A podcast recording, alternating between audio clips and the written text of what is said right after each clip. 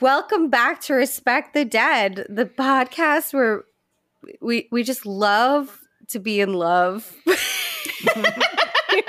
we we love Valentine's. It's a, it's a Valentine's Day episode, everybody. Betty, it's no surprise that everyone celebrated your demise, and now worms are eating your eyes.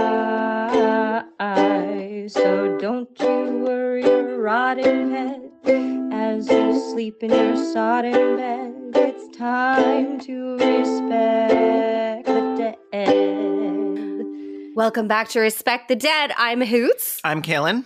And I'm Mandy. The story I'm going to tell you today is sort of like a fairy tale come to life. There's a swashbuckling duke.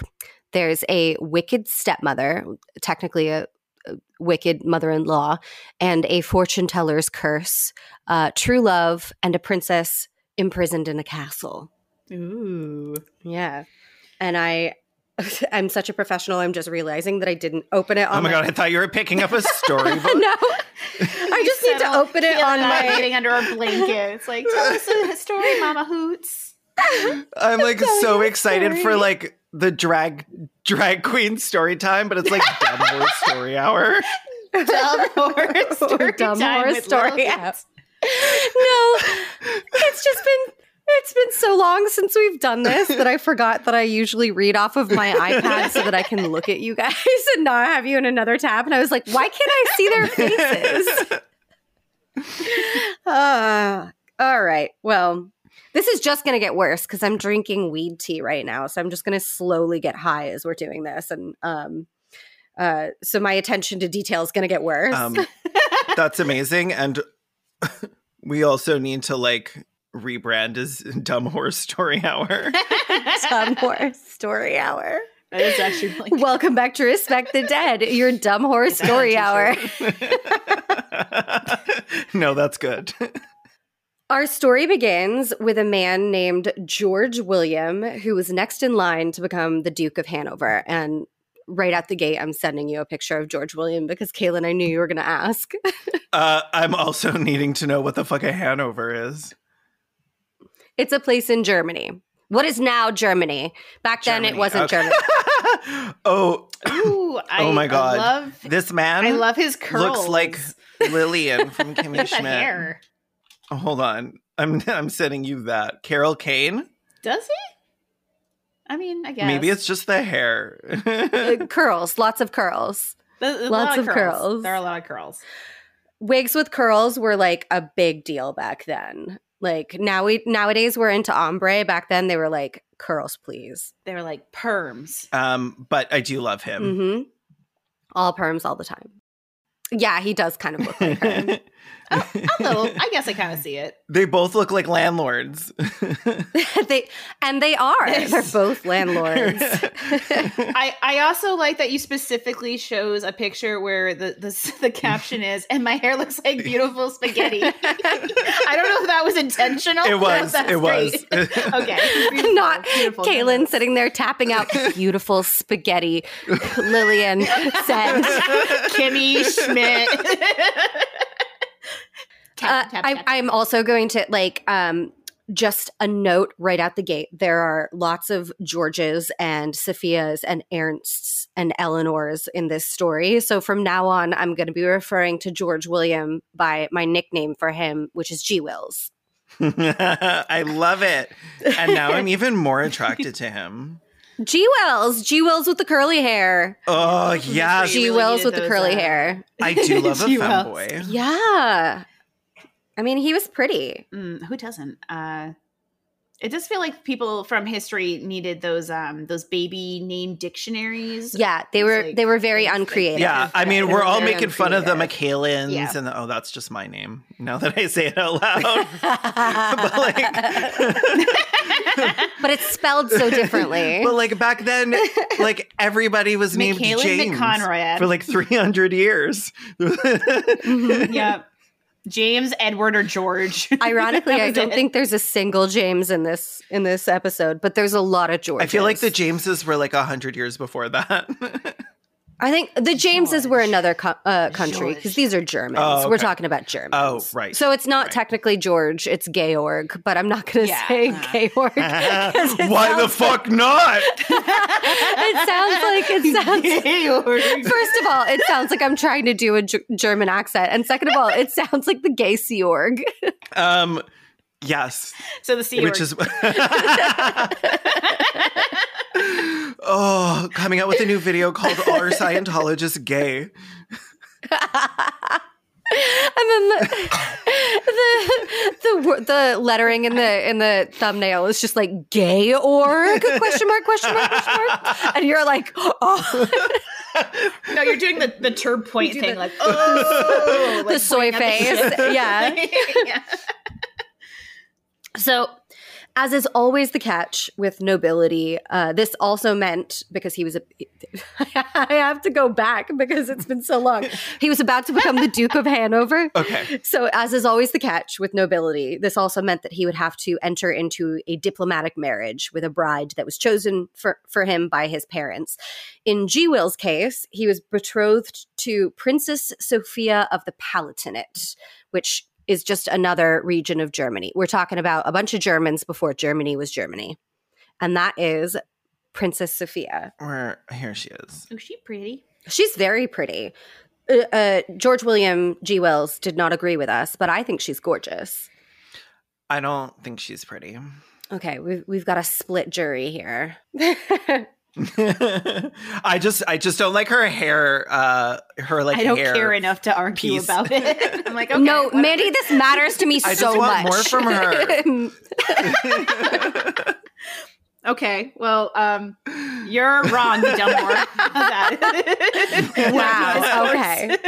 wow, wow, canceled. Mainly, Mandy called me a dumb whore, a thing I call myself. Attacking hoots on Valentine's week. Sorry, I thought we love love on this podcast. we do. I apologize. I will do better. I will make up for the my sins. I love love too, but they couldn't have painted some eyelashes on Homegirl.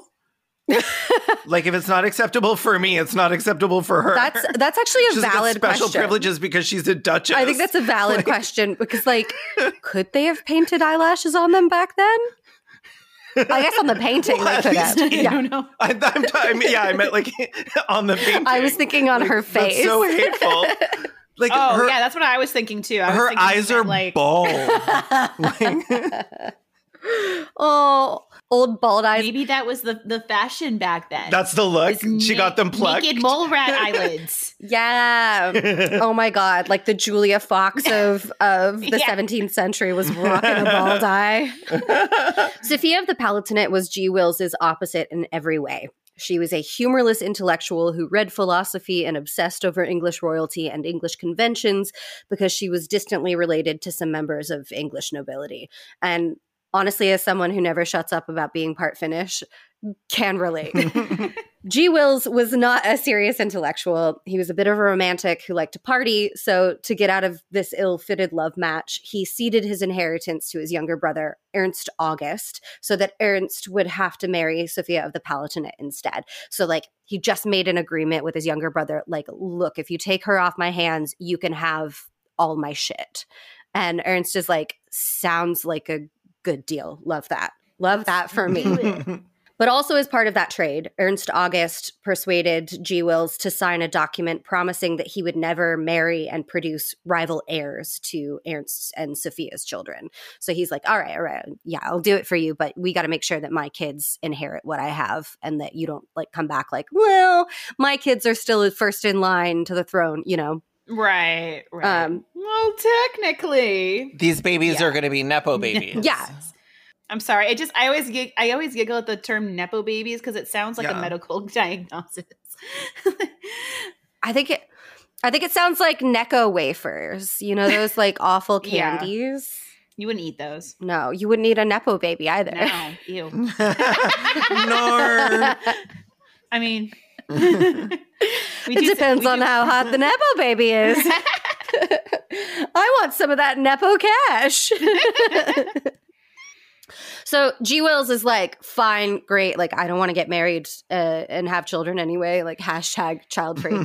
um, and for several years, he just spends his time and his money bouncing around Europe, patronizing sex workers and brothels, and partying at Venice's annual carnival, just living his best second in line life. You know, hmm when you said patronizing sex workers, I just like pictured him there being like, "Oh yeah, that's your favorite band. Name three songs by them."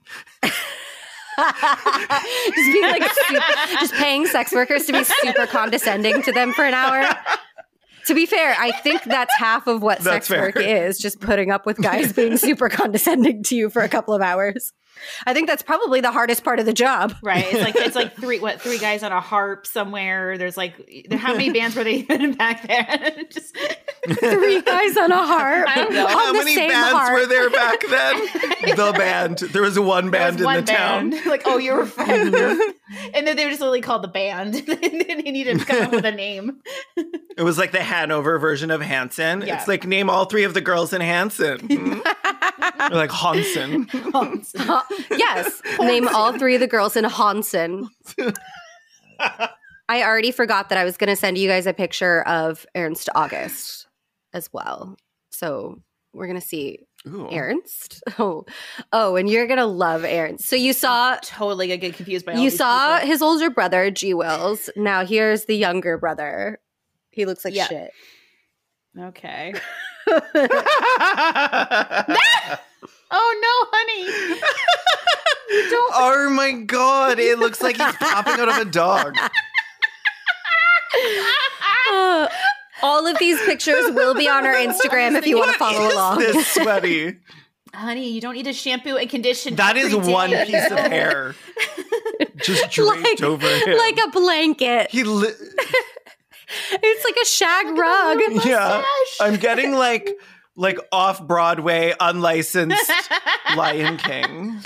Like, oh my god, he does hat. kind of look like the cowardly The lion. oh uh, no, yes.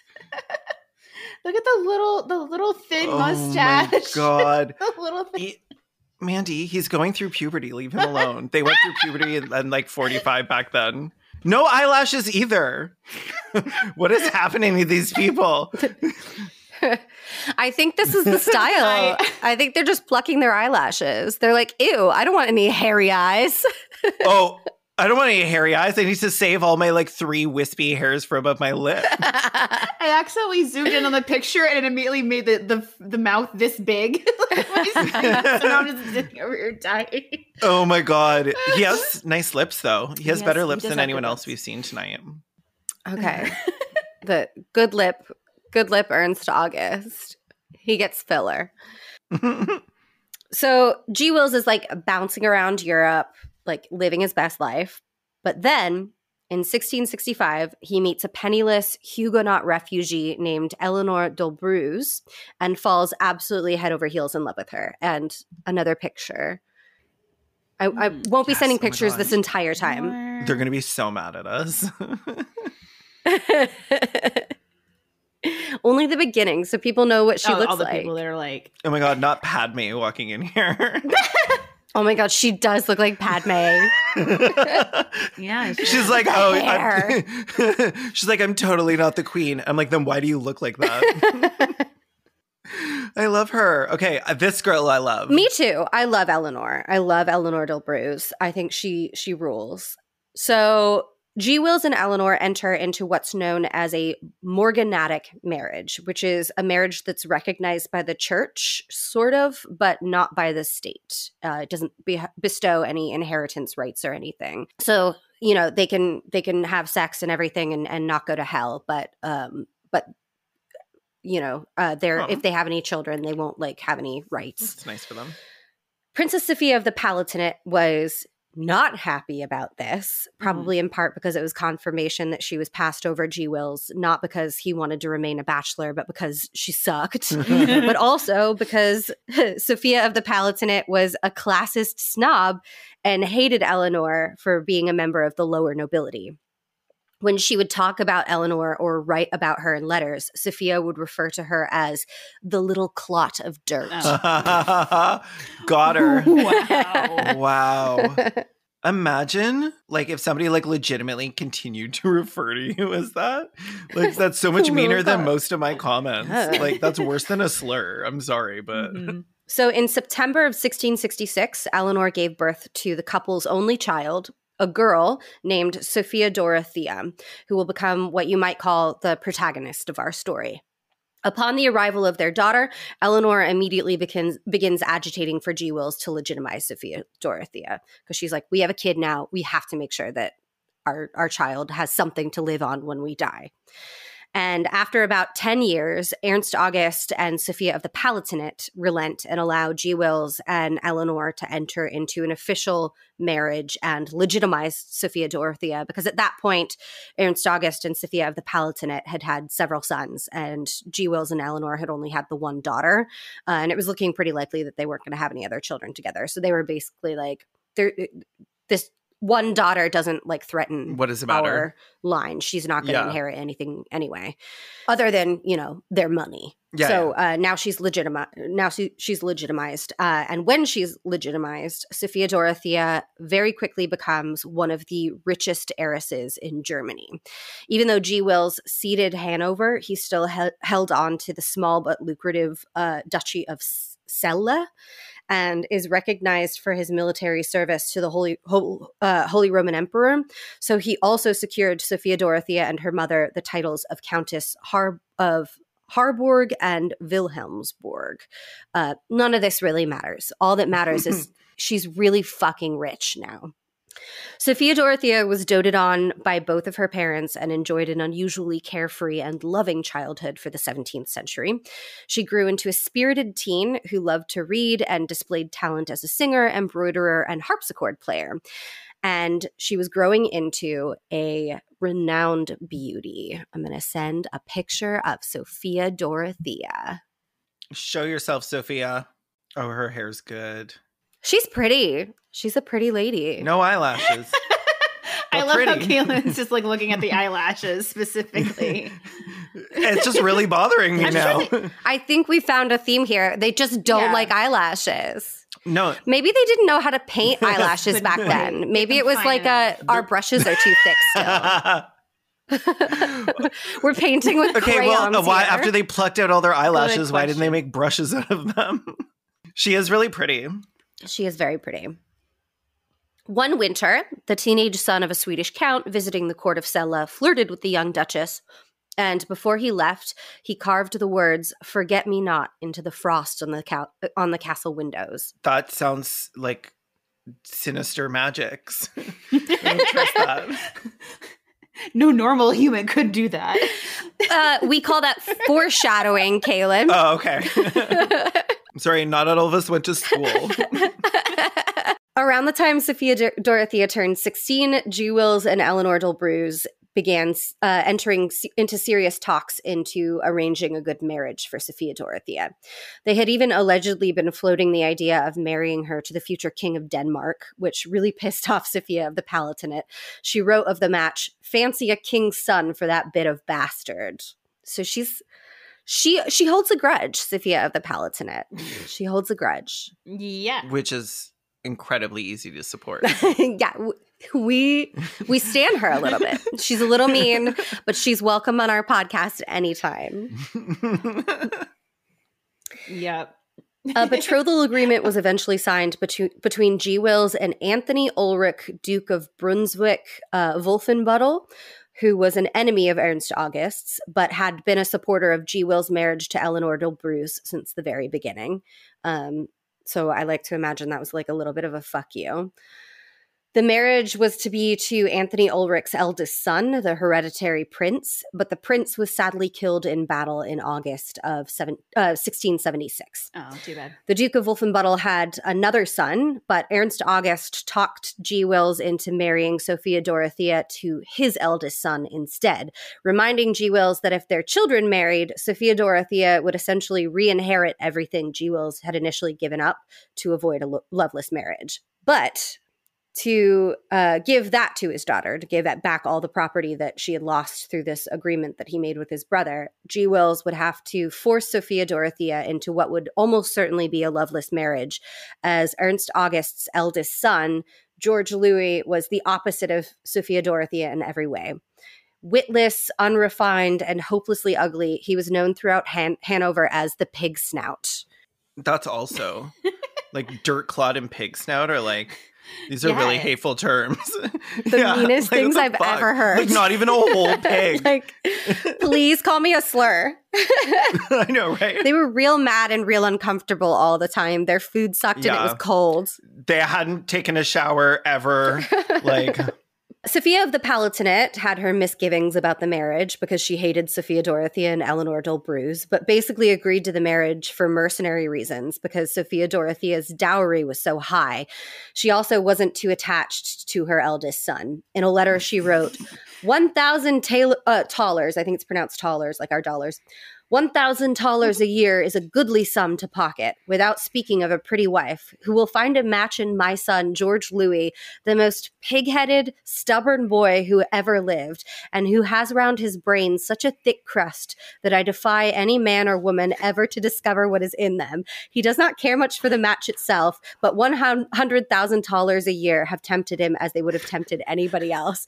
This is how she talks about her own fucking son. She's horrible. not his thick, crusty brain. It's stra- almost straight Oh. up her son a smooth brain. like Literally. wow. Yeah, she was like, his brain is rotted. Sophia the Just Palatinate is like- so hateful. I don't think she likes anybody. She I'm just imagining her saying all this mean things and then he's just like in the room like ouch mom. like, He's just She's like writing the letter but reading aloud She's as she's like reading out loud. crusted thick brain. brain. I don't even think he's like, ow. I think he's just sitting there like, boo. Like his brain is flatlining. he doesn't even know what she's talking about. He's just sitting there just like Yeah. viewers at home. I was just I Sipping on was just blankly gla- gazing around. His- Sorry, viewers at home, you couldn't see that. Sipping on his medieval juice box. that Like they had to help him puncture with the straw, Uh-huh. so he didn't hurt himself again. but it, it's like it's like a literal piece Right, of it's not a straw full straw. because it's oh they're like they're they're fancy right i'm picture whenever i picture anything before like the year 2000 like everybody is it's like skyrim Yeah. in my head like everybody is like Based living in like little I mean, villages like fair. These are fancy. These are like, these Okay. are 17th century royals is like curly hair wigs, pearls on everything, Mm. high heels for everyone all the time, and lots of brocade. okay So they're fancy. yeah, i'll take But you know, it's cold. Their food tastes like shit, and they shit in the corner. yeah that's fair you can just shit in the corner and have somebody else clean up after them. wow that is fancy it's fancier than what I've got. I got I know, clean up right? after my own corner shit. i know My cats. I'm have like when that. They have somebody someone when take- somebody throws up in my toilet at night, I'm the one that has to scrub it the next day. rude.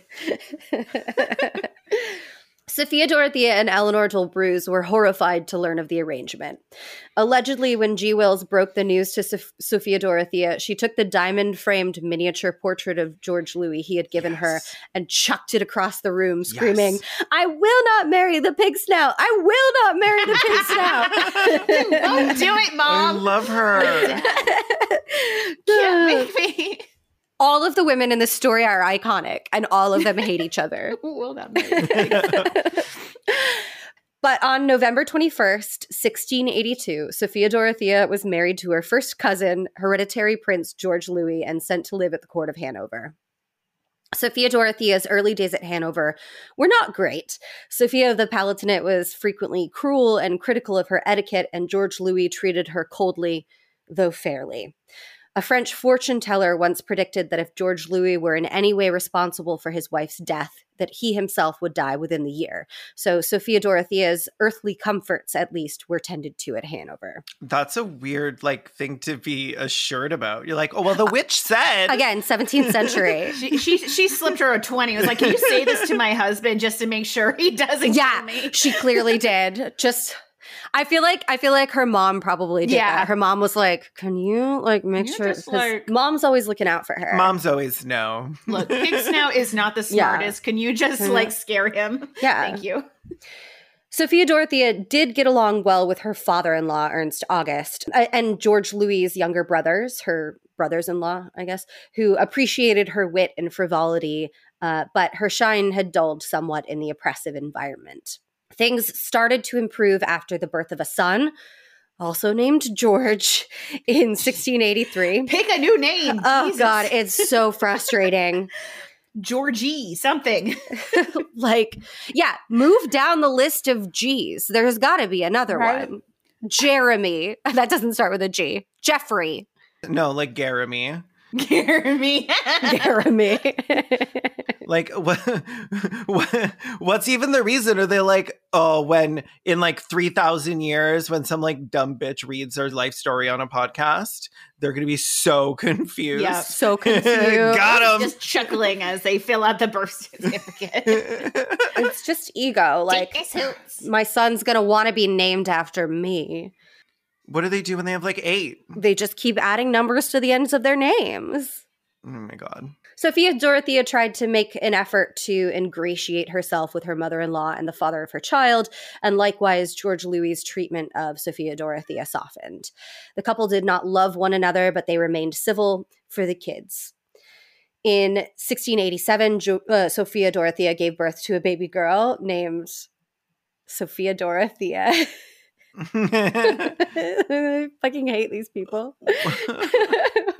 this is why this alone is why they all deserve to be on this podcast. Yeah. Awful things are going to happen to Sophia Dorothea and you're going to feel really bad for her, but remember, she named her fucking daughter Sophia Dorothea. Remember what she did. she gave her daughter her bad rhyming Oh name. my God. So things aren't ideal, but they kind of get comfortable for a Mm-hmm. Enter the shit stirrer. Enter the spanner in the works, Countess Platen. And I just know you both are going to stand the Yes. hell out of this camp queen. Okay. I can already tell by her name. I'm just imagining her immediately walking in with like the fucking Oh fucking my fan God. is like pff, and the fan It's says so bitch good. on it. Like she I'm just so ready for her. thwarps that fan right out. Let me send you a picture of her, and you're going to imagine her thwarping that fucking fan. Yes. Oh my god, yes. Yes. I stand her so hard. Uh, yes, that outfit. Everything yes. about this is so good. Oh my god, I stand her so hard. She's such an evil bitch. She looks Yes. like she's showing Look up to a like a baptism she wasn't invited to. like she looks like Right? She's gonna put a curse on a princess, Yeah, on a baby. like- she does. She's like, "Oh, you didn't invite me," and curse. And then the fan comes out again right before she disappears in a cloud of smoke. it's so good. Clara Elizabeth von Platen was originally Clara Elizabeth von Meisenberg, and she and her sister Katharina were the daughters of a poorer nobleman, Count Mei- Meisenberg, who basically toured the girls around Europe trying to set them up as mistresses to various kings. So, back in the 17th and 18th centuries, being a royal mistress was like one of the best jobs that you could have as a woman.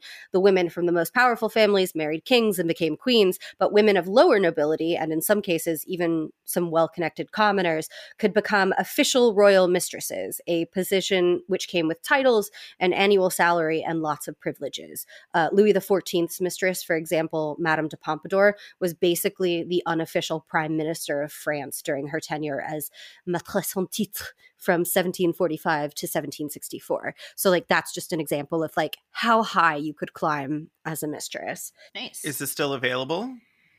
God, I wish. Because I can relocate. Nice. nowadays, nowadays they just they just pay off the tabloids to look the other way, like willing to No. move. Prince William with what whatever her name was, Rose something. I have no idea. I don't know. He cheated on Kate, and it was like news, and then he paid off the uh, I don't remember. I don't follow. the tabloids to stop reporting on it. Bullshit. I wish it was still a title. So back to Count Countess Platen.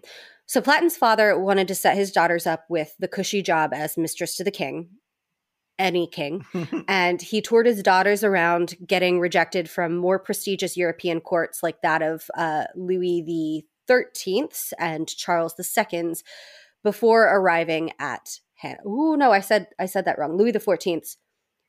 I'm I'm bad at re- reading Roman numerals. When I said Louis, um, Madame de Pompadour was Louis the Fifteenth's mistress. Louis the Fourteenth is the current king, which I think is his daddy. I'm not 100 percent sure. So they got rejected from like the the bigger like they they got rejected from the A list Yeah. courts before they came to Hanover, and they were like, all right, let's let's go for So some they're in the B C tier level. Yeah. some YouTuber Yeah. kings.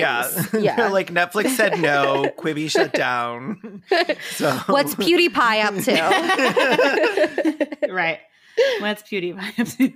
At Hanover, she found success with Ernst August and was soon married off to Franz von Platen and given the title of Countess von Platen and the dual responsibilities of lady in waiting to Sophia of the Palatinate and royal mistress of Ernst August. So I'm going to send a passage now uh, from Eleanor Herman's Sex with the Queen um, bef- uh, for Caelan to read, if you wouldn't mind. But before I do, I just want to say I, I pull a lot of quotes from uh, Eleanor Herman for this podcast because I like the way she writes.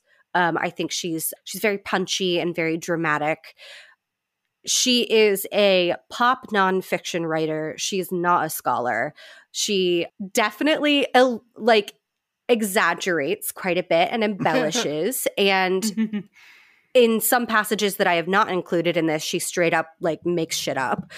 Um, so it's not like the most, it's not the most rigorous account, but it is drama, and that's what we're here. I support for. her. So If the Duke ruled Hanover, the stormy Madame Platen ruled the Duke, who named her compliant husband a Duke, a Count, and eventually Prime Minister. To win the gentlemen at court to her side, including George Louis? Question mark. In the evening, she turned her home into a tavern, gambling den, and body house. Okay, I love her. After a life of hard living, by the age of 34, Countess Platen maintained her position as the handsomest woman at court with increasing difficulty. What she lost in looks, she made up for in raiment. She hid her increasing plumpness under exquisite gold embroidered brocades, gleaming silks, and the richest velvets, all adorned with snowy white lace. She wore so many fine, large diamonds that she blazed like a galaxy. Diamond pins in her hair, a diamond brooch on her breast, diamond earrings, rings, bracelets, and shoe buckles. Her toilette hmm, became more complex. She piled quantities of shining false curls on her head, spritzed herself with cloying French perfume, and painted on an astonishingly thick mask of makeup. So this is drag. yeah, she's she's a drag queen. She's a drag queen. and I love Yeah. her so much. There was also a rumor in Hanover that Countess Platen took regular milk baths in order in order to keep her skin young and supple, and then she would dole out the milk to the poor as charity. Yes, the original e-girl bathwater. Here you go. Tell my simps. Just like I- handing it out, being like, "Don't worry, I didn't pee in this." I That's this other so bottle. That's this other bottle, and that one costs that money. That's a lot of money. What what was the what did you say the like the currency was? Terminies or oh, something? Oh, dollars, like dollars, but with Oh. a t- dollars. I, I added a T to Terminies. Germany. I thought that was intentional. I was close. Twelve terminies. God, all those fucking diamonds. That must have been Okay, so uh, heavy. but also- she must have added like a hundred pounds worth of diamonds to her body every day. Jesus. Bitch had to have been yoked. Oh, she yeah. had to have been yoked. Well, Oh yeah. I, when they were like, "Oh, she's getting plump," I'm like, "That is like muscle from Right? carrying like 600 pounds fucking of diamonds around with you." Diamonds. She's Not her like carrying Ernst August up the stairs like fireman style. like Oh, She's giving yeah. piggybacks everywhere. She's like, I got this. We'll go fast. Baby. I just carry you. you're my mistress tonight. yeah, girl, get it. I love her. not not her diamond brooch on her breast, diamond earrings, rings, bracelets, and shoe buckles and strap on. Owie. Diamond strap on. Fuck. Only the best for my little Ernst pussy. But that's what Ernst Not said too. Like, Ernst-a-see. "Owie." Ernst pussy. And Stussy. I was listening to a different podcast today where somebody said that like um one of the one of the steps of like forming a cult is like creating your own language like they did with Ron and I was like oh no we're a cult yes. We're at the very least a coven. like, Oh yeah, we're definitely. oh yeah we're definitely it's like coven. the line between coven and cult is like pretty purely semantic. I think the line between coven and cult is just like how much how much time you have. Like I feel like a cult is like a little bit more of a time commitment, whereas like coven You're right, you can be yeah. part time or casual in a, in a coven. You don't have to be full time Yeah. coven. Yeah, you can't really be casual in a cult. No. they, get- they frown on that, generally speaking. You're like, I just really like a cult life balance. And they're like, I, I can commit to this cult on Saturdays and every other Tuesday, but I can't do every Tuesday Yeah. because sometimes I go to Pilates. And they're like, right, but you did sign a eight billion year contract. So Oops. Ironically, like that's the same difference between a cult and an improv team. so Countess Platen views Sophia Dorothea as essentially her rival because Sophia Dorothea shows up at court young, charming, witty, and beautiful, and she starts to become very popular, threatening Platten's position as the baddest bitch at Hanover. I mean, I already feel like she's my rival hearing this. I'm like, mm, whi- which Sophia Dorothea? Sophia Dorothea is the young one. Is the young one. It was yeah. the, the younger. She's the the pretty one in red. the young. Okay, I'm like. I need yeah, like got two of to keep all these Gotcha. images open in another tab so I can remember who we're talking about. I about. know. Right? We need like a board where we have like like pieces of string. That's part of the reason I sent you those pictures. And part of the reason I will say once again, all of these pictures will be on Instagram so that you can follow along while you're listening to this. It's a very active podcast. okay, so this Sophia Dorothea is uh, The one wearing red. big, big hair, um, Uh-huh. red Yeah, dress. the dark darker hair. Big hair, red dress. Yeah, the And young then- one. Yeah. The Flatten daughter. is right, the sorceress. Okay, Yes. yes. gotcha. Platen is the drag She's queen. Melissa. I'm I'm Maleficent. opening both of these right now so I can leave them open for my So brain. look. Okay. So George Louis, um, Sophia Dorothea's cousin husband, does not love Sophia Dorothea, nor does she love him. But up to this point, he has remained sexually faithful to her as like a point of civility. So, to spite Sophia Dorothea, Platen sets George Louis up with a noblewoman named Melusina von Schulenburg. And Platen coaches Melusina in the art of seduction so that she can successfully become his mistress.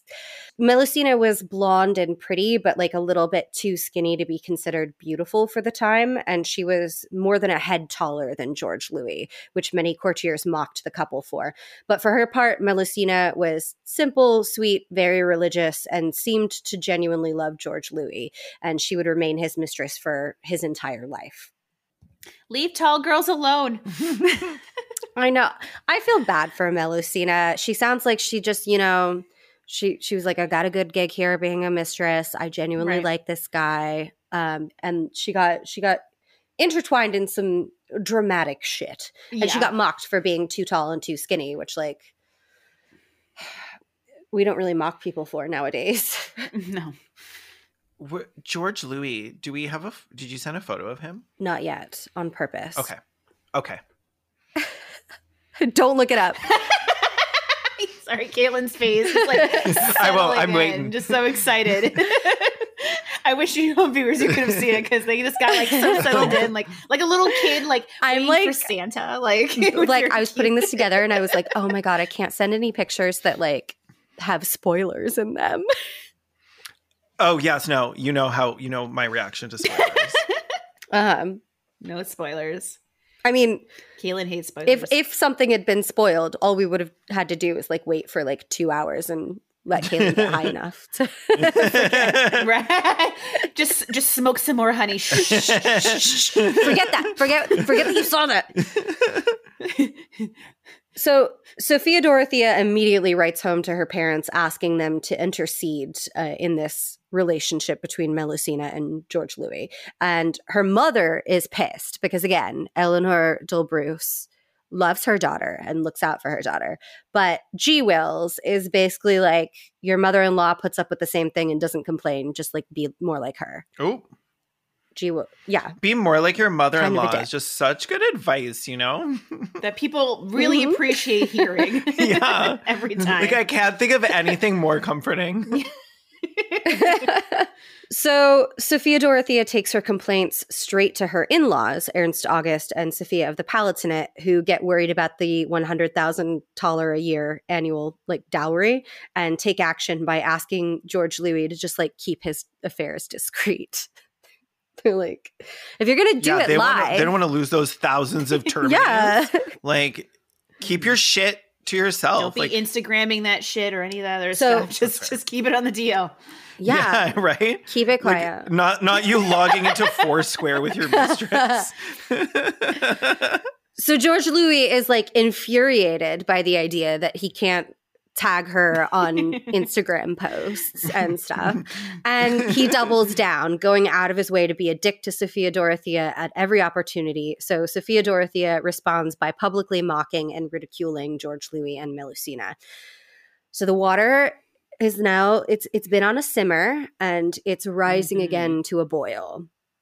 On March 1st, 1688, a 26 year old Swedish count named Philip Christoph von Königsmarck made his debut at court in Hanover and introduced him to the Princess Sophia Dorothea, asking her if she remembered playing with him as a child at Celle and carving the words Forget Me Not into the frost of the palace windows. Oh, so romantic. It's very romantic. It's very That's so sweet. sweet. the sinister magics. the sinister Wait, magics I came remember. back. Yes, that foreshadowing. The Königsmarck siblings were famous adventurers. All of the Königsmarck men were competent soldiers. Philip's older brother Karl was basically exiled from England for hiring three assassins to kill the husband of his lover. okay, I love these men. I Number know one, they're so cool. adventurers. Yeah, Like- like, they were Cool. adventurers. Not not to like not to, you know, but like men these days are like podcasters. I know. Well, you Like, just nobody's can't, an like, you adventurer anymore. You can't be an That's not really it. adventurer anymore. You have to have. Where have. would you adventure to? I don't. I'd, Oh, yeah. I'd be like these guys. I'd go around fucking around. Uh, well, no, I know. I'm saying today, like, what if you can't be an adventurer today? Because, like, what would you adventure to? Like, ooh, I'm gonna pay bills and go to. Work. I guess it's just Walmart. Like, crime, what are you gonna do Oh. now? I, guess I crime. mean, It's just like robbing banks and shit. It's just like stealing yeah, planes. Yeah. Philip's sister Amalia was a renowned artist. I'm actually going to drop a name Amalia. Amalia. I know. I'm like Amalia sounds fucking dope too. Mm-hmm. Amalia, the renowned artist, Finally, a family with good names. right? right? They're not all just named fucking George. So I'm actually going to drop a picture of um, a. It should be a self portrait by Amalia. ooh, she did a self portrait. Let's see if she gave herself eyelashes. Nobody has eyelashes. Oh, Nobody has yeah, they do. so, which one's her? Yeah. uh, I'm not 100 percent sure. I think it's the one on the right. They all look the same. What does it matter? I think they're all her. well, you know, I want to know which one I should be looking at. I don't think she's a very good artist. like these are all one girl. I do have facial blindness, so that might have something to do with it. But yep, she did lashes. She did good lashes. I She didn't did need to download lashes? yeah. Finally, someone did lashes. Caelan's happy. So In addition to being an artist, Amalia was also an actor and a poet. And Philip's other sister, Aurora, also a great name, Ooh. was Also a great name. also an actress and a legendary beauty who would come to be described by Voltaire many years later as the most famous woman of two centuries. So, like, Ooh. these people were famous kind of for being famous. They just like went around and like did Yeah. shit and like picked up odd jobs. They were also, you know, all nobility. So they had the money to do that kind of shit. To just be like, I guess I'll just go be an actor now. So she's it's giving Paris Hilton.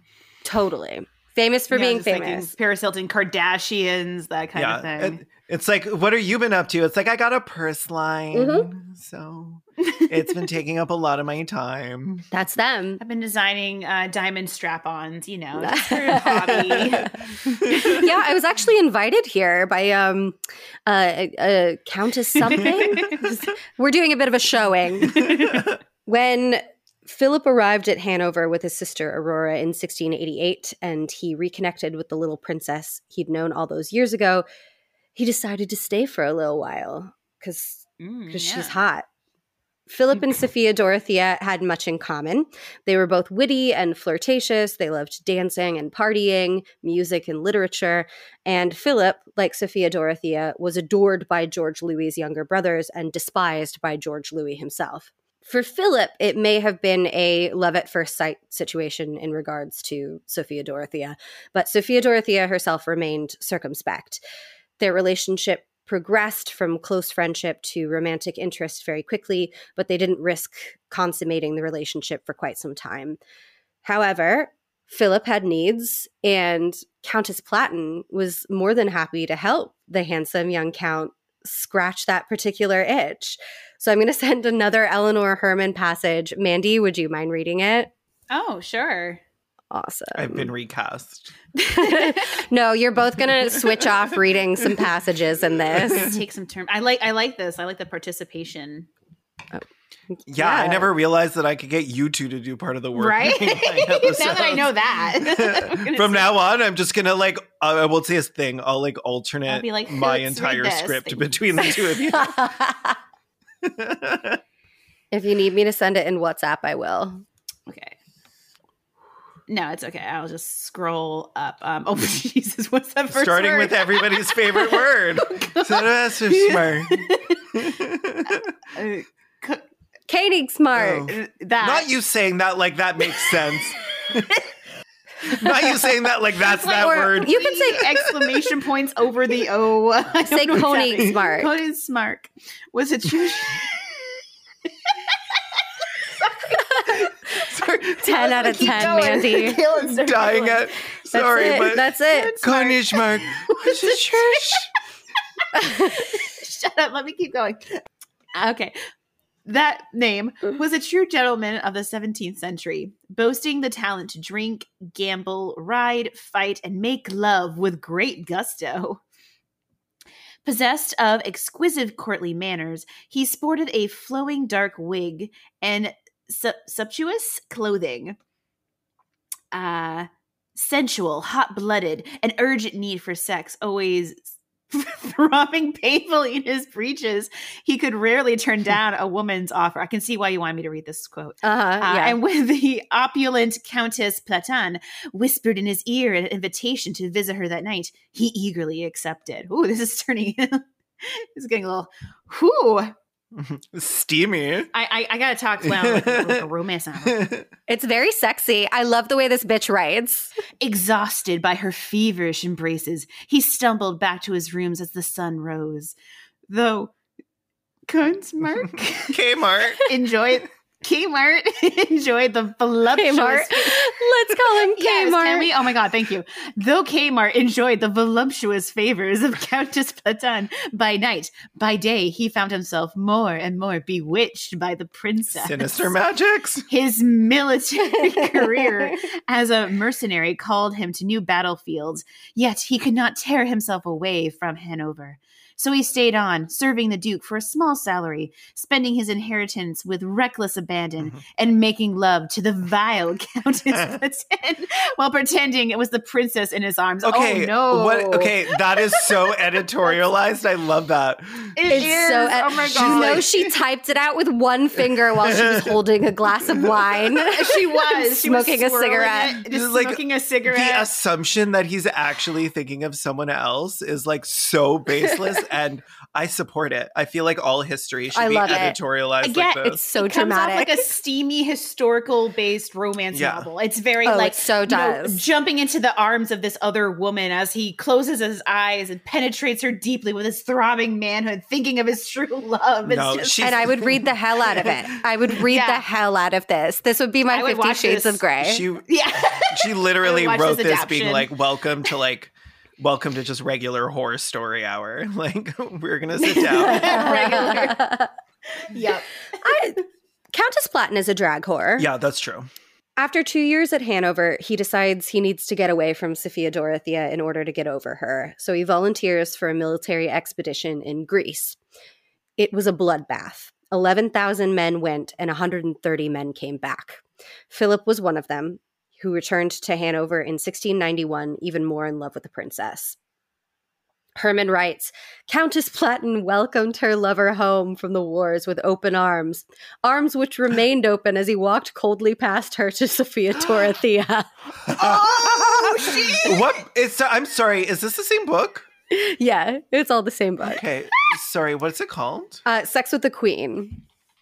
You're adding that to your okay. Amazon wish list right now, aren't you? um it's not a wish list i am doing like buy now like immediately Getting it in Minecraft.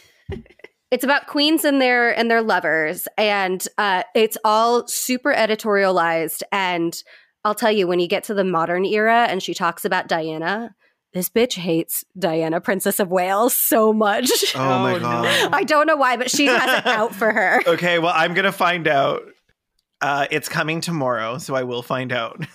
I've already placed the order. Go on. I can't wait for you to read it.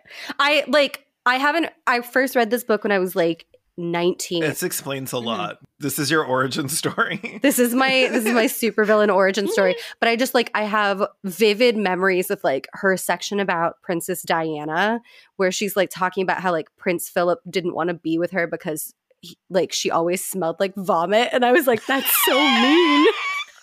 what the That's so mean. This, okay, the, the woman that wrote this book is like a legit creep. yeah. I I literally like I went on her She's like, I went on her Twitter to like just double check to make sure she isn't like an active transphobe these days because she seems like the type. Oh yeah. Um, Yeah, but she she okay. hasn't she hasn't posted any transphobia. She did write an article about how Prince Harry is a spoiled brat, but like that's par for the course. Yeah. yeah. I just, I'm sorry, I'm just sitting here giggling at the whole like Princess Diana smelled like vomit, and she didn't have that pretty of hair, and I know. She smelled like, baloney. Jesus Christ. I am Jesus, assuming yeah. that everything she's written is like has happened to her or like is about her. Like she would get mad when like her husband would come in and greet the daughter by like walking past her open arms. And like after She she, wrote that, like this, she had passed out drunk by. at her desk and thrown up on her manuscript and being like, "No, it's Princess Diana who smells like vomit, not me." right? like someone really brought that up one time, like, honey, you smell like vomit. And she was like, no. You know who else smelled like vomit? Princess Diana. Not so funny now, is it? I think it's because like Princess Diana very famously suffered from bulimia, so she's like mocking that. Right. And it's like it seems like she's like bitter about the fact that Princess Diana was like considered beautiful and is like, well, if you saw her in person, she would smell bad. It's like, I don't think she would smell bad, gorgeous. She'd probably brush her teeth after she purged. She's a princess. She could buy. It, it kind of makes me think of some of the stories about um, Marilyn Mon- Monroe towards the end of her life. Apparently, like people were like, "Oh, she used to like eat food in bed, and so her bed always smelled really nasty, and she didn't like to take showers, and she was actually very gross." So the fact that you think she's beautiful is gross, and it's like, Sounds like she was sick, and maybe we shouldn't be mocking yeah, that. it sounds like, yeah, maybe, When Sophia Dorothea and Philip, Philip von Königsmarck's relationship was sexually consummated is not known, but it's presumed to have been sometime around April 1691 because Philip, who always signed his correspondence to the princess with the respectable, respectful, your faithful servant, on April 30th suddenly started signing his letters, Farewell, my beloved brunette, I embrace your knees. he got laid. He's very happy. I embrace your ne- like, and he he loves cunnilingus. Clearly, oh yeah. Oh yeah. There- That there's only man- one situation that in which man's he'd be em- embracing my knees. Sit on my Yeah. face. Sit on it, please. Yeah. And I also stand Philip. Yeah.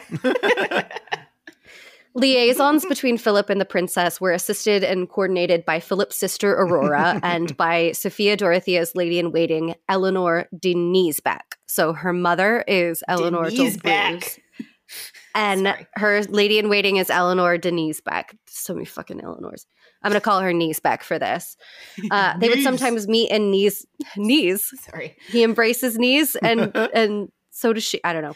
Uh, they would sometimes meet in Niesbeck's bedroom, as it was never visited by any courtiers or servants. Royal men like George Louis and Ernst August could carry on affairs in public, but queens and princesses did so at great personal risk. So Sophia Dorothea and Philip von Königsmarck came up with a system of signals. Letters would be discreetly placed in a certain pair of embroidered gloves, and sometimes they'd signal to one another in the palace gardens by whistling a popular tune known as the Spanish Follies. Sophia Dorothea once wrote, As for me, every evening, Niesbeck and I walk together under the trees near the house. We will wait for you from 10 o'clock to midnight. You know the usual signal. You must make yourself known by it. The gate and the fence is always open. Don't forget that you must give the signal, and when I and I shall wait for you under the trees. When they heard the signal in the gardens, the signal was the Spanish Follies. Sophia Dorothea and Niesbeck would make a mad dash to a cottage Aurora von Königsmarck was renting nearby, where Philip and Sophia Dorothea would rendezvous. So it was it was a very complex affair trying to arrange these. Mm. Yeah, all the all the Which it is like and, when you know, when you're uh, cheating, it's like it's it, it's very complicated. You really have to put the work in. yeah, yeah. It's cheating is hard work. It is. It is. Yeah. Countess Platen began placing spies everywhere at court in Hanover and had even paid off officials in Sophia Dorothea's father's court at Celle. I just I just love her so much. She's like, you know what? I'm I'm so in everybody's business. I need to I need to hire a bunch of spies. Just the fun of these two are fun. God, she is so camp. she is so camp. She is. She's iconic. With enemies everywhere, Sophia Dorothea and Philip began writing their letters in code. But Sophia Dorothea and Philip were were so beautiful and just so incredibly dumb.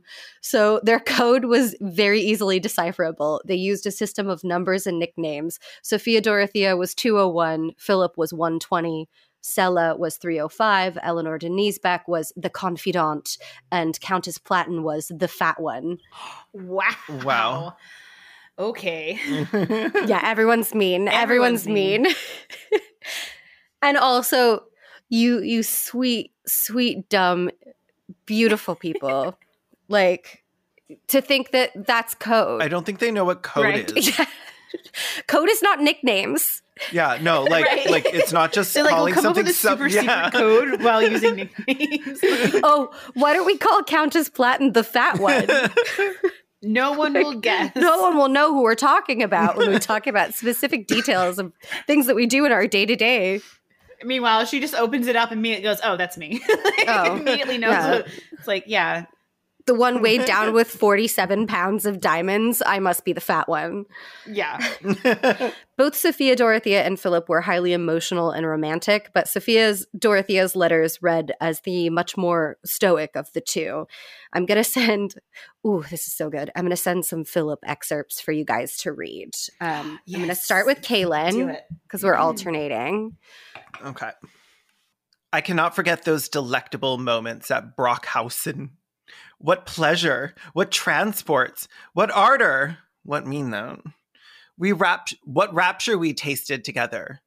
And with that grief we parted. Oh, that I could live those moments over again. Would that I had died then, drinking deep of your sweetness, your exquisite tenderness. What transports of passion were ours. I will always be your true lover, absent or present, wherever you may be, and whatever may befall. Ooh. He is obsessed. Oh my goodness, he He is He- very extra. he, he is. And this is a Mandy. What I wouldn't give to hear midnight strike.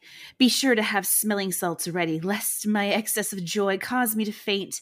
Tonight I shall embrace the most agreeable person in the world, and I shall kiss her charming lips. I shall embrace your knees. My tears will be allowed to run down your incomparable cheeks. On her face or her ass? Anyway. Both. uh, Why not arms- both? Why not both? Uh, my arms will have the satisfaction of embracing the most beautiful body in the world. Dude is horny for her. Yeah. I mean, get you a man that worships you the way Philip worships Sophia Dorothea. if I got look, you I get these messages from guys on dating apps. They're like, "Hi, hey, how you doing?" But if someone sent me this, I would be like, "Let's go right now." If somebody sent me this, I would think that they're catfishing me. I gotta be honest. I mean, if this was a first message, yes. But if I knew them, Okay, yeah, yeah, got talking, then it's fine. Uh, Caelan, you're going to read another one. Uh, the context of this one is he is not happy. This is a time where Sophia Dorothea no. stood him up. He went to the meeting place and she did not.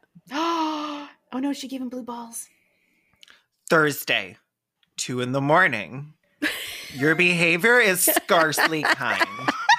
You make an appointment and leave people to freeze to death waiting for the signal. You should know that I was waiting in the streets from 11:30 to 1. He waited and he waited so long. I know it was like, like uh, is that an hour and a half? Just him Like- sitting there like Okay, Yeah. read a book. after a half hour, I'd be out. Like, You're you're fucking cheating. Bring a book. Sometimes it's not going to work out. He's such a queen. Exactly. And I just- Oh my God. two in the morning. it's so funny. the way it like he's so mad. He's so mad. He's so angry. The pettiness. But you is know, like, the second she goes up to him, she's like, "Oh, did I leave you stood up a little bit?" Look at my knees, and he'd be like, "Oh, okay, I forgive you." This is like me when I text someone and they don't respond within like 30 Oh, no. seconds. Thursday, two in the morning. I waited, Your behavior is scarcely kind. Mandy. I was ready to go to Stardew Valley. Where were you? uh, Mandy, we're gonna Okay. finish off with one more. Uh, we're gonna leave it on a horny one. Yes, leave it on the horny one. when I remember all of our exquisite transports, all of our sweet violence, I forget my grief. What ardor, what fire, what love have we not tasted together? If I could kiss that little place which has given me so much pleasure. Whoa, my. I know. These are Lana hello, lyrics. Philip. Call Sweet me. violence, though. Like Yeah, th- this is these are Sweet- Lana the sweet lyrics, violence. one hundred Oof. There's percent. this man, sweet shit. violence is so good. It's kinda like that Sweet rough. violence is so He's good. like, whip me, mommy. Really, I I forget my grief is like that's what got me. I forget my grief. It's like- uh, Like the sweet violence is just like the the lead up. Like forgetting your grief is like the mm-hmm. biggest. Make the me biggest thing forget my it. name. Let's do it. Yeah, right. yeah, it's so good. It is. So Philip is a wife guy. Philip is a he's a George Louis wife guy. yeah. Someone else's wife guy.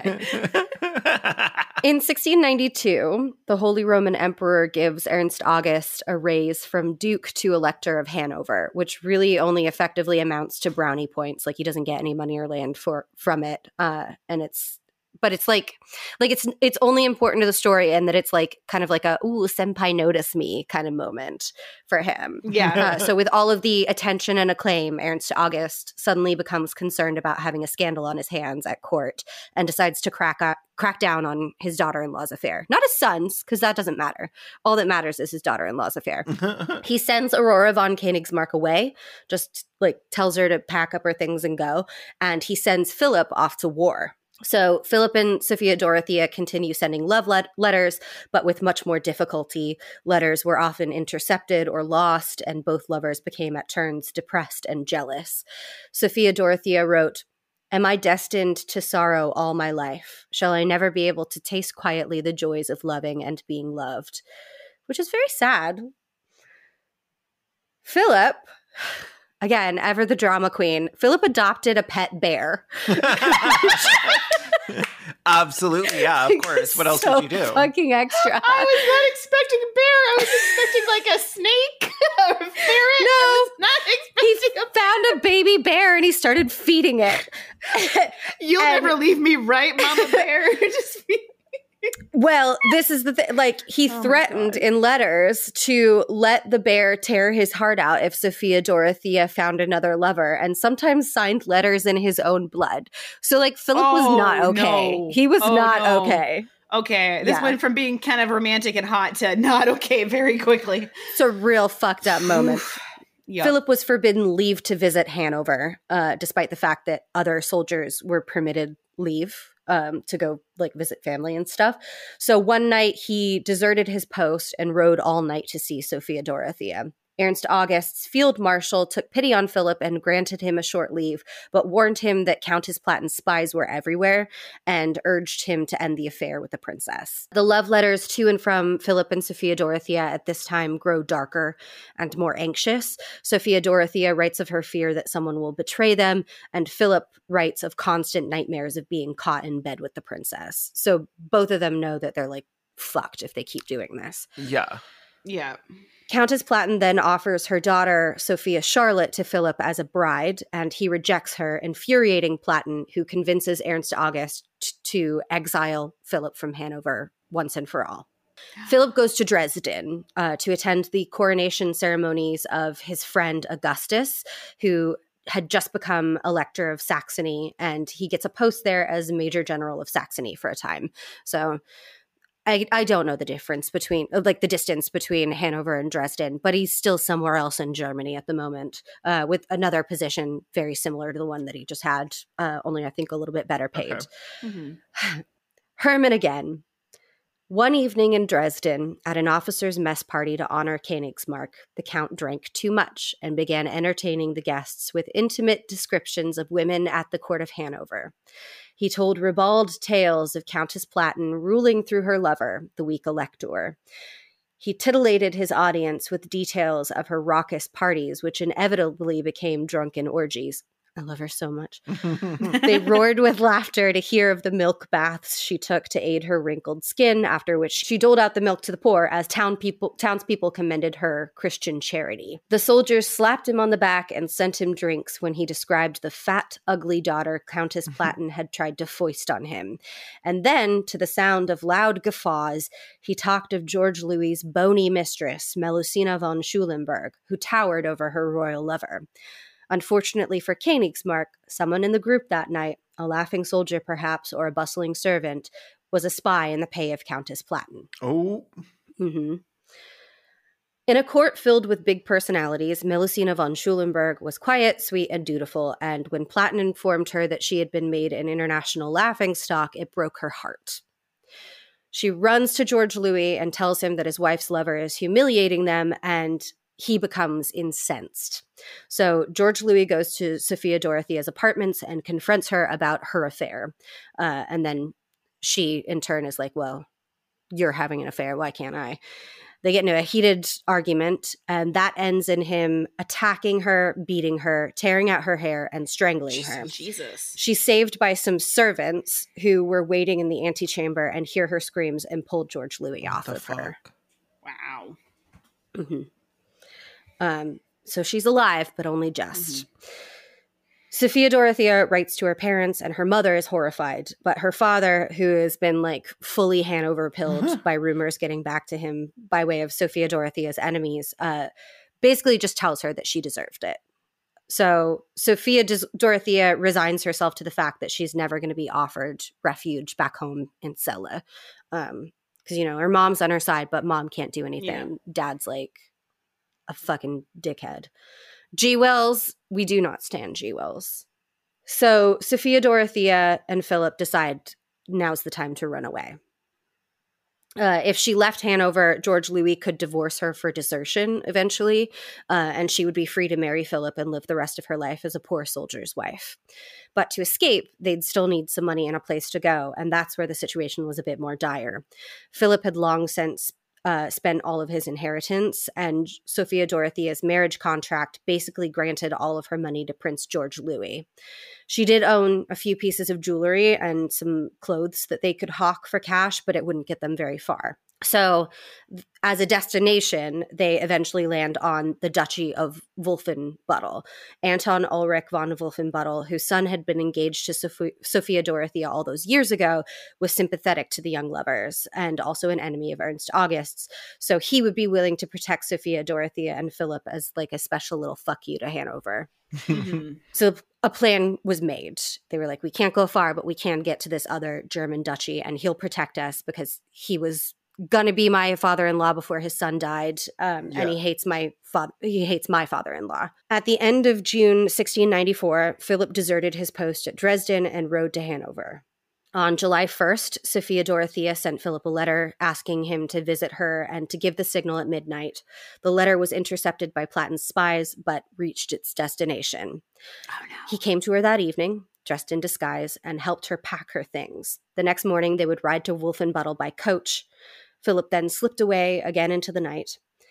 The next morning came, and Sophia Dorothea and Eleanor de Knesebeck waited patiently for the note from Philip telling them where they would find the coach.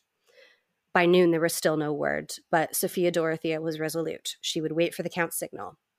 But by that evening, when her children still had not come to say good night, she grew worried and tried to leave her apartments and was informed that she was under house arrest.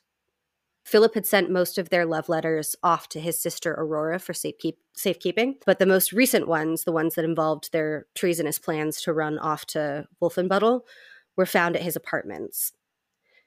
His apartments that he allegedly had not returned to the night before. Count Platen, the Prime Minister of Hanover, showed the letters to Sophia Dorothea's parents. When Sophia Dorothea's mother, Eleanor d'Olbreuse, begged George William to take pity on his daughter, he replied that he never remembered having a daughter. wow. Oh, Yeah. wow. Father of the year. Father of the year. After two weeks of house arrest, Sophia Dorothea was interrogated, and when she demanded to know where Philip Königsmarck was, she was informed that Count von Königsmarck was dead. Murderers, they have murdered him, Sophia Dorothea was said to have screamed. A family of murderers. Have pity and let me go. I can't stay here any longer. Sophia Dorothea was sent back to Celle, but not to her father's court, instead to the castle of Ahlden, which I have a picture of. Ooh, of the actual castle? Of the actual castle, it's less like a castle and more like a stately home. Thank you for warning me Yeah. to get my expectations in check. Castle Yeah. makes it sound like a palace. Yeah. It's still nicer than, you know, anything that any of us live in, but it is not, she is not in the lap of luxury Ooh. here. Yeah. There's an arch. There's an arch. That's- There's an arch. It's, it's pretty There- there's costly. some- It, it. I mean, it's not. There's a little lake beside it. I would it. definitely take it. Yeah. Oh, it has a moat. Oh, it has a moat? That's castle. Yeah, if you click through the photos, there's like an actual Yeah. moat. Yeah. Oh. On the pictures, Oh. it says Dope. moat, okay, that's a castle. It's, a castle. It's a now. castle. It's just a small castle. It's a very It's a little castle. castle. it's a castle. At the castle of Ahlden, she was ordered to serve an indefinite sentence under house arrest with no visitors. She was 28 years old. Eleanor de Knesebeck was interrogated and threatened with torture and life imprisonment, but refused to narc on Sophia Dorothea. Knesebeck's story was that while Sophia Dorothea's relationship with Count von Königsmarck was romantic, it was never sexual, and Sophia Dorothea remained sexually faithful to George Louis. For her role in the affair, Eleanor de Knesebeck was sentenced to solitary confinement in the fortress of Schwarzfeld. Jesus. That sounds not nice. Yeah, yeah. And I believe Eleanor de Knesebeck was 10 years older than Sophia Dorothea, like exactly. So so she would have only been 38 when she was sentenced to solitary confinement. Oh, yikes. On December 28th, 1694, George Louis obtained a divorce from Sophia Dorothea. She lost her titles and her name and was erased from official documents as if she'd never existed at all. Under the terms of their divorce, all of Sophia Dorothea's money, that hefty dowry, also remained in, remained in the hands of the Hanovers.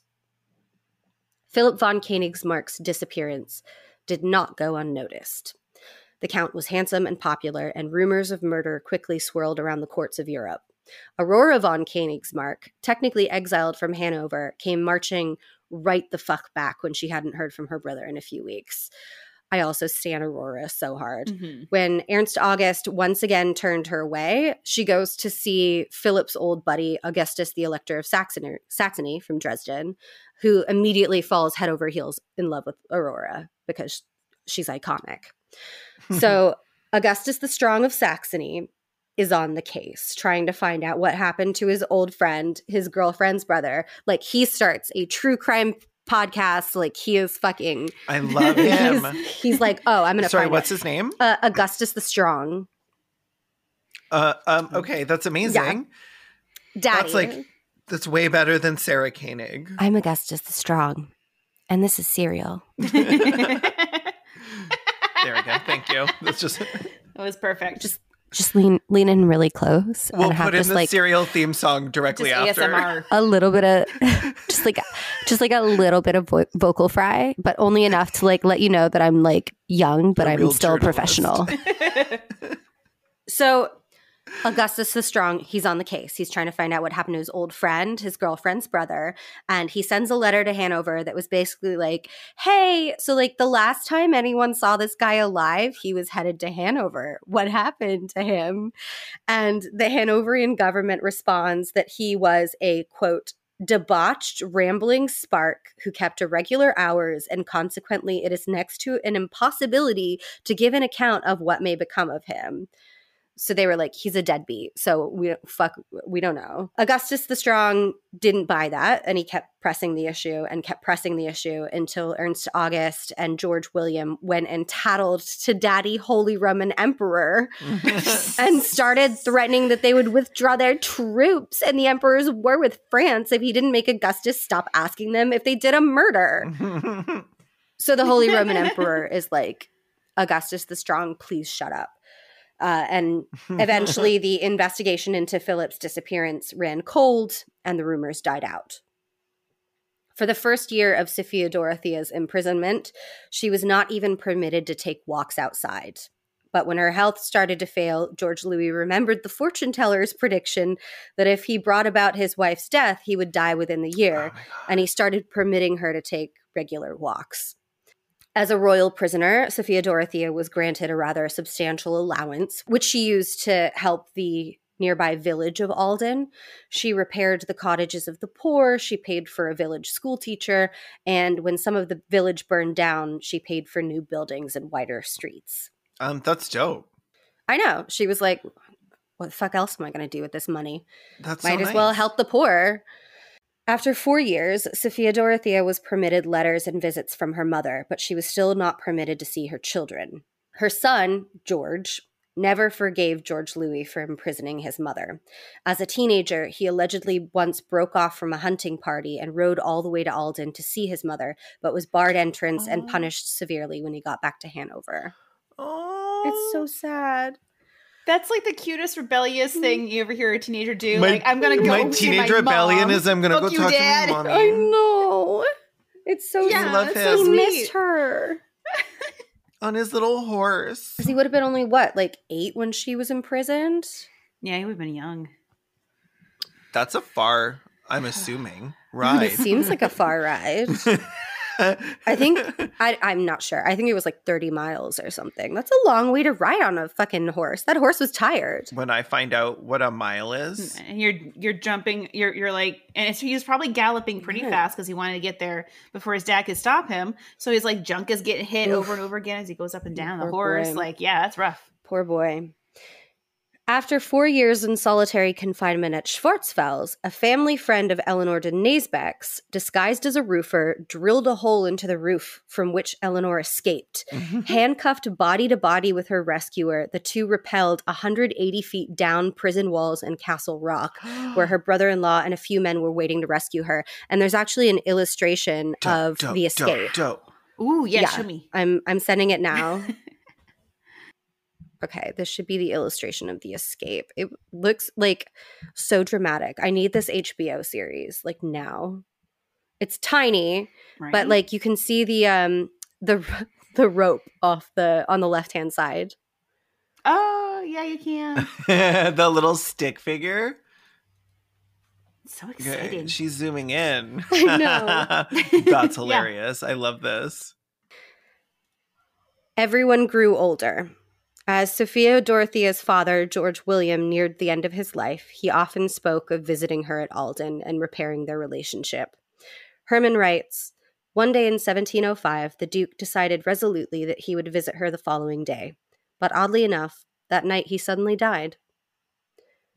Upon her father's death, George Louis inherited all of his property.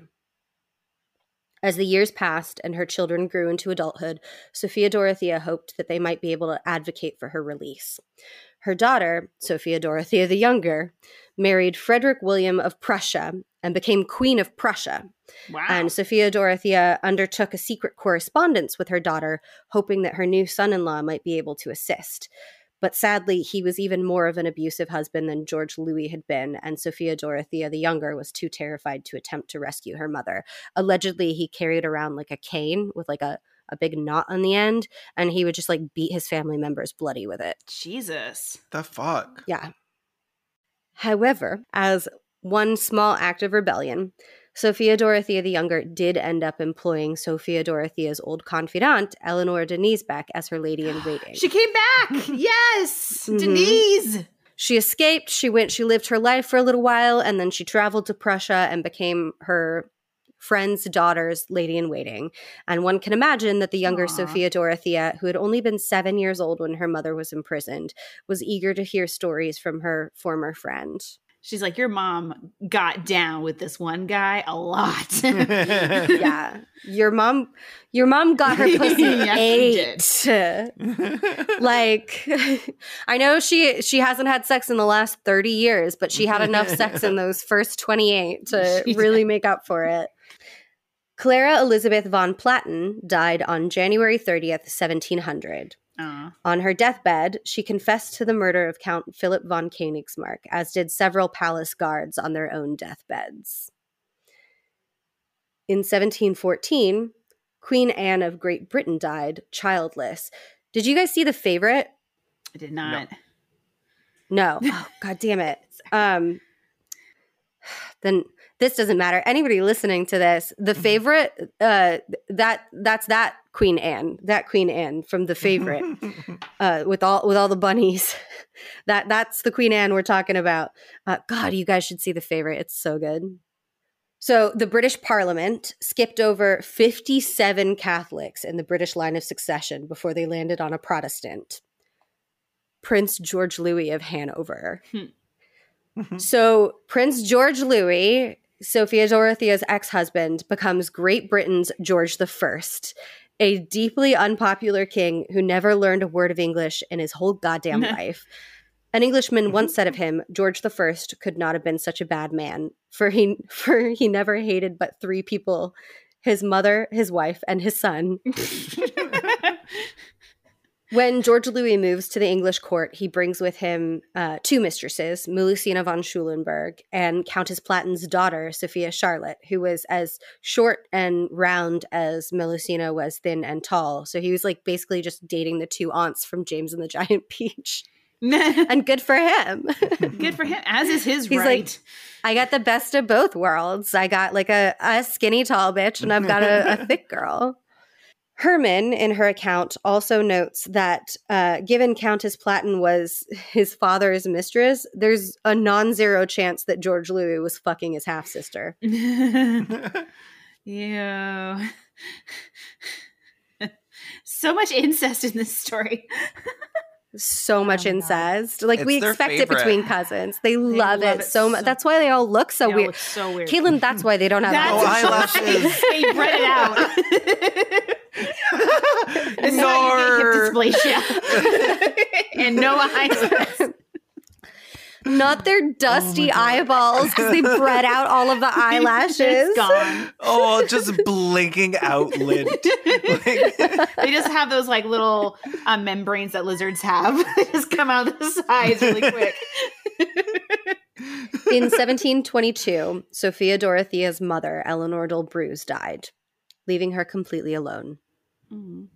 Sophia Dorothea would live for four more years before dying at the age of 60 on November 13th, 1726. She'd spent 32 years imprisoned at Ahlden. To quote Herman, her last days were painful ones, her bright spirit burning away in fever. Screaming in agony, she called out for divine vengeance against her husband, her torturer, her executioner. Before she died, she asked for a quill and paper and wrote one last terrible letter. For two months, her coffin lay in a room in the castle of Ahlden. Only at the persistent urgings of the superstitious Melusina, who saw the dead a- woman's angry spirit circling the palace in the form of a crow, did George command her body to be tossed into the family crypt below the church of Celle. As the months passed, he slept poorly and became nervous. He decided that he needed a rejuvenating visit to his native Hanover. When he arrived at the German border in June of 1727, the letter Sophia Dorothea had written him on her deathbed was delivered to him. In it, she cursed him for his cruelty and promised to meet him before the tribunal of God a year and a half, a year and a day after her death. George Louis promptly suffered a stroke and died, and the fortune teller's prophecy proved correct. Nice. Sinister magic. Sinister. I love it. also like um i didn't put this in my notes but like um so melusina von schulenburg thought that she saw sophia dorothea circling as a crow um after george louis's death she would say that um he came and visited her regularly as a little bird and she'd speak to him which is like absolutely butt fucking sane but also really cute Um, okay, my stepmother told me that my grandmother comes back as a bird, oh and it's very cute I was very stoned when she was explaining uh, like about this like dove that comes and sits outside her window, and then she was like, "And he has a little partner." I'm like, "Is that her husband? She's, like, cheating in bird form? Does she sleep in the yard? Yeah. Is she laying eggs? This is so weird when you actually like think about it. Like, oh, is she shitting on the I lawn? got your now, and she's just shitting on the lawn.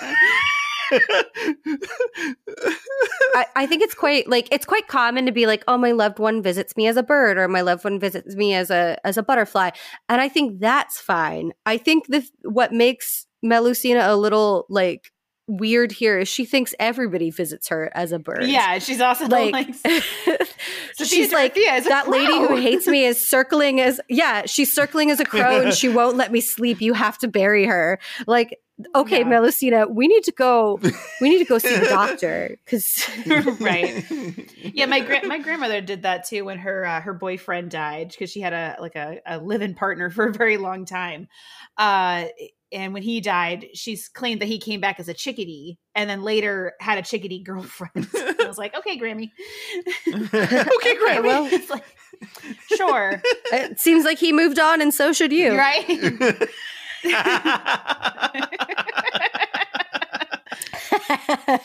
it's fine. She doesn't listen to this podcast. You can leave that in.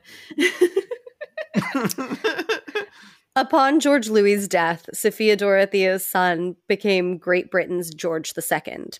Had his mother outlived his father, George II would have released her and she would have become Queen Dowager of Great Britain. Unable to do so, he commanded that he be given all of the documents related to his parents' divorce. And upon learning of his mother's adultery, he burned the evidence, including hundreds of letters between Sophia Dorothea and Philip von Königsmarck. But Philip's sister Aurora still he- held on to many of their letters, nearly 1,400 pages worth, Whoa. which are today preserved at the University of Lund in Sweden. Sorry. So, uh, so in theory, there are even hornier letters that we are just not uh, able to to read today. Yeah, That are, that even are. dirtier. hmm They're like s- those letters are still damp to this day. it's still damp to this day. Literally, it's just like some of them just crumbled because they were so cum stained. Just you just like pick them up and they're, they're just cracked in half. the cubbies. Nor uh yeah like we uh, all of the letters where they were planning to escape we don't have um and there's actually like there's um there has been a an argument that I, I don't think most historians are um, on board with that like maybe the ones that are in Lund are just forgeries and that they never actually planned uh, that they were never having an affair and like um this was all just like forged to like i guess put her in prison for no reason. Um obviously like that's uh, most people think that they were having an affair like Occam's razor. Mm. Because Yeah. There's a bunch of love letters. Somebody didn't write over a thousand pages That worth that, of love that would be quite the like, effort to like sit there with a quill and parchment and and You- like you didn't have to do that much to put your wife in prison back then. You could just do Right. it because you wanted to. be like Yeah. her womb scares me and just throw her. in Yeah. there. Her womb is haunted. exactly. That's what they much- they called it. do we think George Louis had the patience to write 1,400 No. pages Right. worth of love letters? Like, this man probably didn't have the patience to write his own fucking name. Do we know that he could? like, I don't know. He, wrote he never and- learned how yeah. to speak English. He was Yeah. the English king and he never spoke a It's word like, of Screw English. that. Rumors swirled for centuries that the remains of the Swedish count lay buried under the floorboards of the Leine Palace at Hanover, and in 2016, an excavation revealed a possible burial site of what appeared to be human remains, but genetic testing revealed the bones to be the remains of several different non human animals. No. So I don't know what was going on there. Like, people were just burying a bunch of animals. Answer for yourself. What weird shit were you up to? Sophia Dornarina is like skinning cats as a kid and throwing them into Probably the the Countess floorboards. Platen. She was doing some like witchcraft. Mm, Well, she had to get that coat made of a hundred Dalmatian puppies somewhere. the exact fate and final resting place of Philip von Königsmarck remains a mystery.